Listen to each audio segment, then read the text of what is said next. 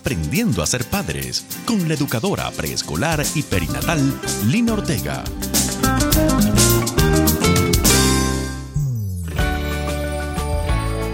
¿Sabías que en el año 2020 se notificaron 7.669 casos de violencia sexual? Un 9,5% más que el año anterior. El 83,7% son mujeres y el 16% hombres. Respecto a los grupos de edades más afectados durante el año pasado, se tiene que el 73,3% de los casos son niños, niñas y adolescentes, seguidos por adultos entre los 18 y 59 años con el 26% y las personas mayores con el 0,7%. La verdad es que la alta tasa de violencia sexual es algo que nos debe de preocupar como iglesia y también como pueblo de Dios. Durante este mes hemos promovido una campaña en nuestras redes sociales sobre el abuso sexual. Si aún no la has visto, aprovecha y visita nuestro contenido y suscríbete a nuestro canal. Nos encuentres como Lina Ortega Vientre Seguro. Es por tal razón que hoy, más que promover esta campaña que hemos estado trabajando en redes, queremos generar conciencia a través de la radio y comunicar un mensaje de esperanza en medio del dolor y la tristeza que ocasiona este flagelo para quienes lo viven o han vivido un abuso sexual. Soy Edward Zapata, psicólogo de Vientre Seguro. Bienvenidos.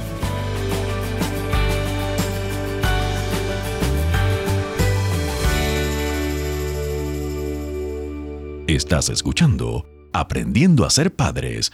Quisiera empezar contando algunos testimonios de personas que sufrieron abuso sexual, y este es uno de ellos. María cuenta que quedó embarazada tres veces y tres veces su agresor la hizo abortar. Esta mujer solo tenía 15 años cuando empezó a ser abusada. En otro relato, Enrique confesó que empezó a ser abusado con su hermano Carlos a muy temprana edad. Cuenta además que muchas veces estuvo con su hermano en el baño temblando de frío y de miedo, limpiando las heridas de su hermano, al igual que las suyas. Pero lo más difícil para ellos es que sus relaciones sociales han sido catastróficas les ha generado mucha desconfianza. Hasta el momento no han podido construir una relación emocional con una pareja, no han tenido esa estabilidad que buscan por la vergüenza y el temor que los aleja y no les permite disfrutar de una relación sana y normal. Pero eso no es todo. Lucy, un seudónimo que solicitó para proteger a su familia, dice que fue abusada por un sacerdote en la comunidad de San Juan en Suiza. La comunidad fue fundada por un sacerdote en el 2013. Siete años después de la muerte del sacerdote, los hermanos de San Juan revelaron que el sacerdote había cometido actos contrarios a la castidad con varias mujeres adultas, a las que acompañó en ese momento. Lamentablemente algunas monjas estaban entre las víctimas de este abuso. Y así podemos quedarnos contando todos los desgarradores testimonios de personas que fueron abusadas sexualmente. Pero no terminaríamos. Sin embargo, Muchos de nosotros lo ignoramos y no prestamos atención suficiente a estas cosas. ¿Sabías que en este momento alguien está siendo abusado sexualmente? Y lo peor es que ni tú ni yo sabemos si las próximas víctimas seremos nosotros o alguien de nuestra familia. Ser víctima sexual puede suceder en cualquier momento de nuestra vida, pero lo más complejo es guardar silencio, no denunciar, tolerar y en los peores casos acostumbrarse a vivir este suplicio. Contamos al inicio del programa que tan solo el 15% de víctimas de abuso sexual viven con su agresor. Se podrán entonces imaginar lo doloroso que puede ser para estas personas que están viviendo este maltrato día a día. Y es que estar sujetos a maltratos psicológicos, carnales y muchas más cosas es el pan de cada día de mujeres y hombres que no tienen el valor para hablarlo, que quieren gritarlo, pero no pueden hacerlo porque no saben cómo. Y es por eso que nuestro ministerio de vientre seguro y nuestra fundación Camina con Jesús se solidariza con todas las personas que actualmente viven o sufrieron un abuso sexual. Es por esto también que quiero contarte las consecuencias que deja un abuso sexual y cómo inicia este proceso. Pero antes, te invito a que escuches la siguiente canción.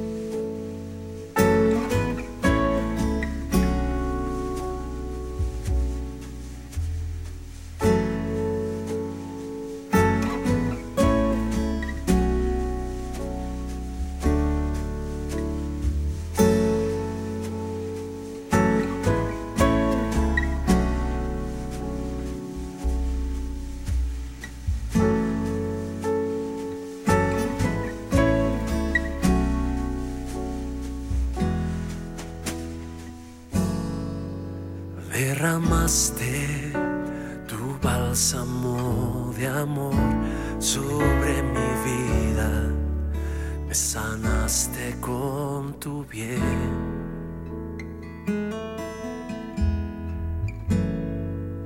Derramaste tu bálsamo de amor sobre mi vida, me sanaste con tu bien. Y yo cantaré con un corazón agradecido porque tú sanaste mi interior. Tú me sanaste y me restauraste. Tomaste mi vida manos de amor. Tú me libraste y me rescataste porque tú me amaste hasta lo sumo en la cruz. Tu sangre me perdonó y tu amor me sanó hoy me acerco a ti con gratitud, Señor.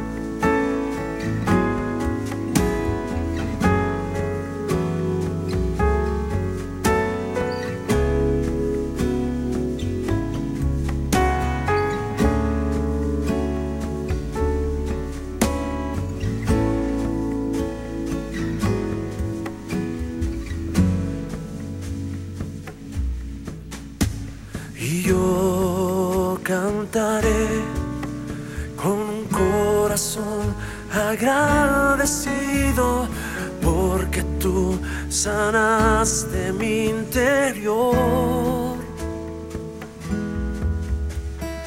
Tú me sanaste y me restauraste. Tomaste mi vida manos de amor. libraste y me rescataste porque tú me amaste hasta lo sumo en la cruz. Tu sangre me perdonó y tu amor me sanó y hoy me acerco a ti con gratitud. Señor.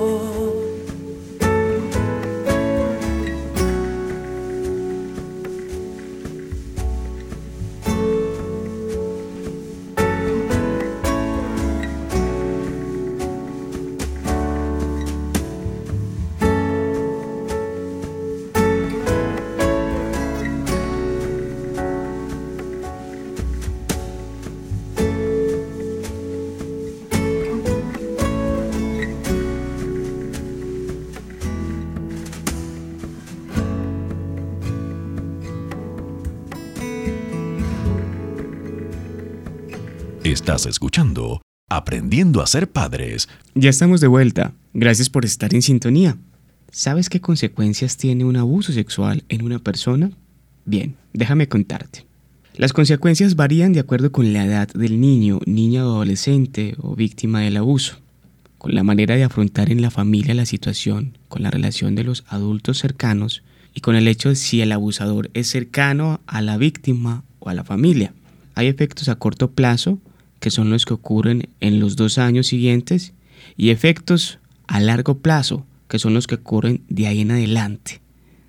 El 20 y 30% de las víctimas permanecen estables emocionalmente después de la agresión, y el 17 y 40% sobre cuadros clínicos establecidos y el resto son síntomas variados. Estas son algunas consecuencias a corto plazo que tiene un abuso. ¿Qué se manifiesta? Conducta agresiva, llanto frecuente en el estado de ánimo, problemas escolares o rechazo a la escuela, tristeza y depresión sin causa aparente, cambios en el apetito, dificultad para expresar sus sentimientos y en los momentos más difíciles, ideas suicidas. Quiero mostrarte también las consecuencias que ocurren a largo plazo, que son las siguientes. Dolores crónicos inespecíficos, hipocondría, problemas gastrointestinales, trastornos de la conducta alimentaria, especialmente la bulimia, intento de suicidio, consumo de alcohol, miedo y hostilidad, aislamiento, baja autoestima y trastorno de la personalidad. Tremendo, ¿verdad? Todo lo que pueda ocasionar un abuso sexual. Teniendo en cuenta lo que te mencioné, es importante entonces conocer algunas señales que pueden ser determinantes a la hora de propiciar un abuso. Los agresores son muy astutos, en especial con los niños, y es allí cuando un agresor empieza a realizar comentarios con propósitos sexuales, ya sea cara a cara, por internet o por el celular. Las conversaciones o mensajes de carácter sexual llevan a mostrar una intención peligrosa donde difícilmente un niño puede identificar estas conductas. Es por eso que papás debemos de estar atentos y alertas frente a una inminente señal de peligro. La mayoría de casos donde un menor está implicado en un abuso sexual es porque el papá o la mamá no están en la casa o no están pendientes de lo que hace su hijo, con quién habla, quiénes son sus amigos, qué visitan la internet. En el caso de las mujeres que viven con su agresor y toleran todo tipo de maltrato, experimentan lo que se conoce como el síndrome de la mujer maltratada. Y este síndrome está constituido por seis grupos de criterios, que son los siguientes. Recuerdos perturbadores del acontecimiento traumático, hiperexcitación y elevados niveles de ansiedad, disociación, minimización, represión y renuncia. Esto desencadena también otras causas como el apego emocional que la mujer pueda tener por su agresor, ya sea porque nunca tuvo una figura paterna y reprimió sus emociones lamentablemente en su agresor y se acostumbró a vivir entre la violencia psicológica y el abuso sexual. Construyendo una nueva generación. Padres sanos que engendran hijos sanos. Construyendo una nueva generación. Padres sanos que engendran hijos sanos. Construyendo una nueva generación. Casi siempre los abusos empiezan a una edad muy temprana y se reprimen en una edad adulta. Pero veamos cómo se desencadena en la niñez para entender un poco la conducta de un adulto que vivió un abuso. Cuando un niño o una niña que ha sido abusado sexualmente, es difícil de detectarlo si no tiene secuelas físicas visibles como infecciones, marcas, cortes, quemaduras, fracturas, lesiones, sangre o dolor genital. Sin embargo, a través de la conducta se puede sospechar si un niño está siendo abusado sexualmente. ¿Cómo detectamos este tipo de conductas? Primero, dibujos y lenguaje sexual que no corresponden con su edad papá, mamá. En este caso, si el niño es concreto sexualmente, es decir, juega con juguetes o se dirige de forma sexual, es importante que indague sobre este tema. Otra conducta es el estado de ánimo y el comportamiento alterado. En este caso, si es poco afectuoso, está inquieto, irritable, nervioso, triste, inclusive a veces hay niños que vuelven a tener comportamientos que ya han sido superados como mojar la cama o actitudes infantiles, hay que estar alertas. Hay otra conducta que es la alteración del sueño. Es muy habitual que los niños que sufren abuso sexual se encuentren cansados porque no duermen bien o tienen frecuentes pesadillas.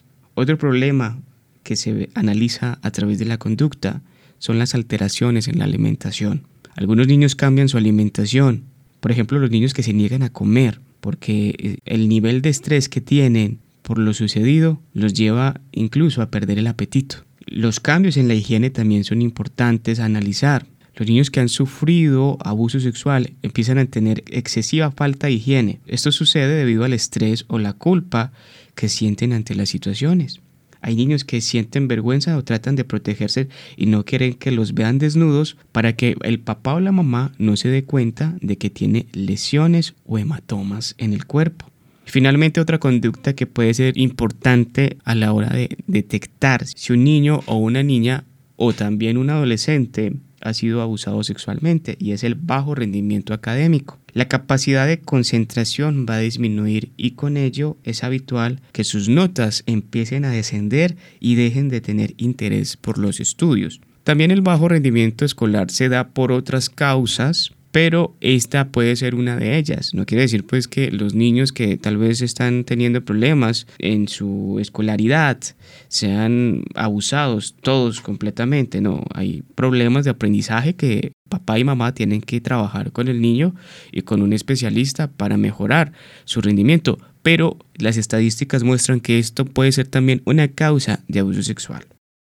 Ustedes se preguntarán además si el abuso sexual solo lo sufren los niños ya que principalmente hemos expuesto las causas de un niño que puede ser abusado sexualmente. Aunque la mayoría de los abusos se propician a partir de una edad temprana, la manera de conocer cómo empieza un abuso a temprana edad nos permitirá hacer un diagnóstico e identificar si esto puede estar ocurriendo en alguno de nuestros hijos o familiares. Y si por el contrario alguno de los que están escuchando han pasado por este mal momento, es buscar la manera de recuperarse. Por eso debemos de ir a la palabra de Dios. Allí vamos a encontrar la esperanza en medio del dolor. Aunque la intervención psicológica puede ser muy positiva y muy alentadora, entrar en la presencia de Dios y permitir que Él sane lo más profundo de nuestro corazón puede ser más provechoso. Entonces se preguntará usted, ¿qué debe hacer un creyente cuando una persona ha padecido un abuso sexual? Este tema es bastante serio y por eso tenemos que tomarlo con bastante responsabilidad es que indiscutiblemente nosotros debemos de denunciar un abuso sexual si nos damos cuenta de que alguno de nuestros hijos está padeciendo este flagelo. O si aún nos pasa a nosotros mismos y estamos siendo abusados, tenemos que hablarlo. ¿Y por qué debemos de denunciarlo? Porque es la ley y debemos de someternos a nuestro gobierno y nuestro gobierno nos indica que tenemos que denunciar. Y porque además Dios nos ha demandado ejercer su justicia, porque también como pueblo de Dios Él nos demanda a que defendamos al oprimido y al vulnerable. Dice la palabra de Dios en Salmos 103, 6. El Señor hace justicia y sus juicios a favor de todos los oprimidos. El quedarnos callados solo implica que alguien más sea víctima de un posible abuso. No importa si es un líder, pastor, sacerdote, quien sea, o tenga el cargo que tenga, hay que exponerlo. El error es considerar en dejarlo todo en el anonimato, salir o huir del lugar y tratar de olvidar. Quizás ese es el mecanismo que muchos usan para supuestamente no hacer daño, pero el daño se hace cuando no se habla. Como iglesia, debemos de alzar nuestra voz y defender a los oprimidos. Proverbios 31, 8, 9 invita a que exhortemos a los creyentes a defender a los que no pueden defenderse. Este pasaje no es muy conocido, pero vale la pena citarlo completo. Dice la palabra, levanta la voz por los que no tienen voz, defiende los derechos de los desposeídos, levanta la voz y hazles justicia, defiende a los pobres y los necesitados. La misma palabra nos demanda a que no ignoremos estas cosas, sino que le hagamos frente a ello y defendamos a las personas más vulnerables y afectadas por este tipo de flagelos. Es importante además para las personas que tristemente han tenido un abuso. La sanación es un proceso, pero es necesaria porque eso le va a permitir dejar a un lado el rencor, la amargura, el dolor, la vergüenza y procurar llevar una vida normal, una vida tranquila. Romanos 12, 17 y 19 habla de no buscar venganza ni pagar mal por mal, sino dejar que la ira de Dios haga justicia por nosotros. A veces solo alimentamos odio y rencor por quien nos lastimó. A veces también culpamos al mundo de nuestras desgracias. Y es duro, lo sé. A nadie le deseo tal dolor, pero el hecho de desprenderse de la culpa y la vergüenza y seguir la vida te permitirá no perderte la oportunidad de empezar de nuevo y buscar la felicidad. Primero en Cristo, luego en una pareja, en un matrimonio sólido, en una familia estable, en un hogar que estará construido bajo valores y todos los cuidados que quizás no pasaron en tu vida. Esta puede ser una posible solución, pero lamentablemente la mayoría de personas se enfrascan en el dolor y se congelan ante el miedo, ante un mundo que está ofreciendo nuevas oportunidades. Que no te pase a ti, que no te enfrasques en el dolor, en la tristeza o en la amargura. Hay que salir, hay que ser libres. Y la misericordia de Dios puede restaurarte y puede sanar esas heridas de ese corazón lastimado y puede hacer cosas maravillosas, hasta el punto de construirte en un instrumento y usarte para la sanidad de otras personas. Sé que abordar todo lo que conlleva un abuso en un programa es poco, pero te invito a dar el primer paso para que hables, no calles, entrega tu situación a Dios y aprende a perdonar. Seguro que así de esta manera alcanzarás tu libertad.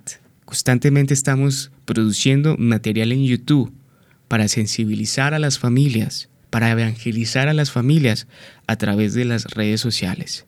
Tenemos en estos momentos dos videos muy interesantes que están en nuestro canal, donde te invito a que vayas y los veas y también los compartas y de paso te suscribas. Nos encuentres como Lina Ortega Vientre Seguro y allí vas a encontrar dos videos. El primero tiene por título Mi hijo se orinaba en los pantalones Míralo completo para que puedas entender el por qué le colocamos ese título a ese video. Y el otro es Solo pude hablarlo cuando cumplí 31. Es contenido de valor que te invitamos a compartir. Y es por esta razón que también queremos invitarte a orar. Por favor, ora conmigo.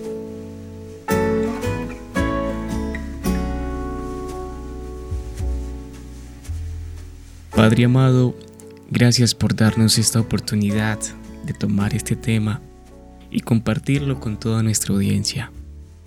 Señor, es difícil las personas que tal vez han pasado por esta situación. El sufrimiento, el dolor, la amargura, la vergüenza, muchas veces invaden el corazón y no permiten tener una libertad, el poder respirar, el poder nuevamente tener paz. Yo te pido, Señor, en esta oportunidad que toques, que obres de manera especial en cada una de las personas que han pasado por un abuso. Señor, solo tú entiendes el dolor, la tristeza, el sentimiento que cada una de estas personas tiene.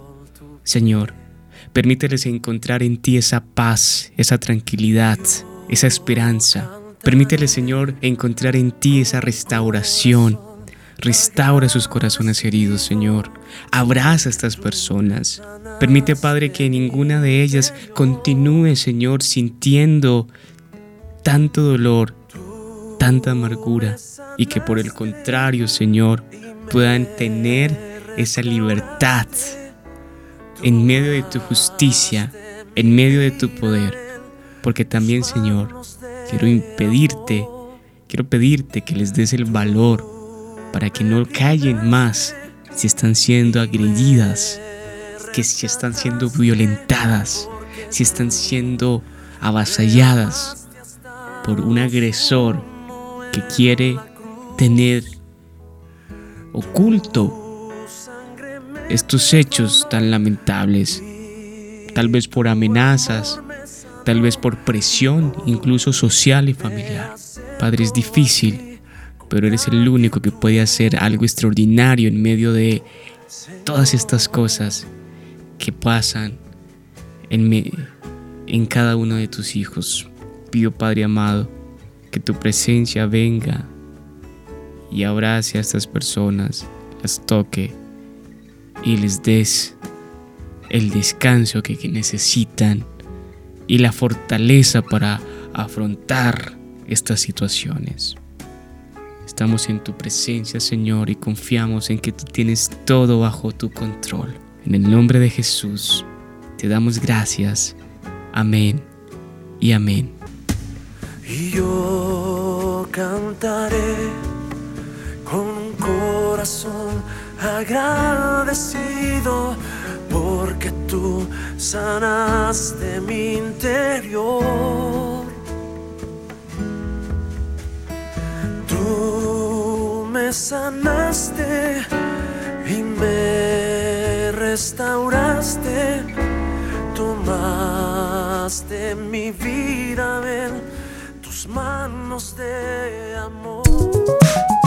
Adquiere nuestra guía de preparación para el parto Vientre Seguro. Nacimientos que transforman. Vientre Seguro.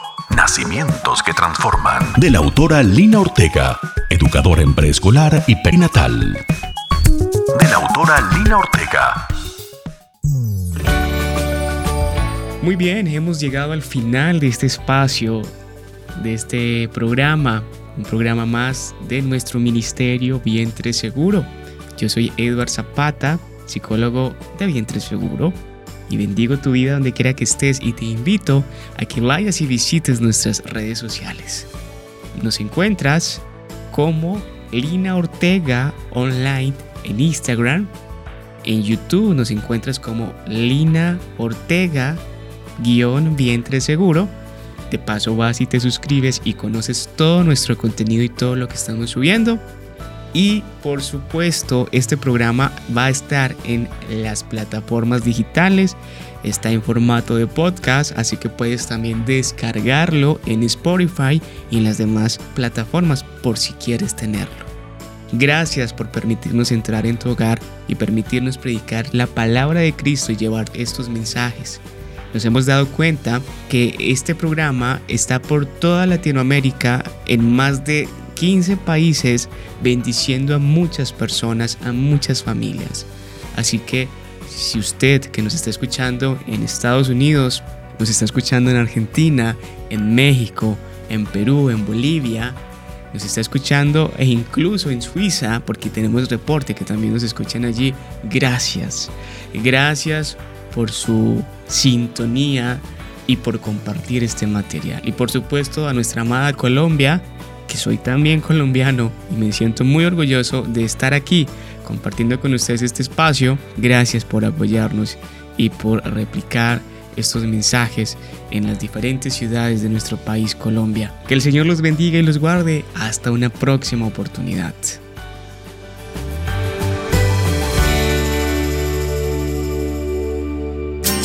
Aprendiendo a ser padres con la educadora preescolar y perinatal Lina Ortega. Thank you.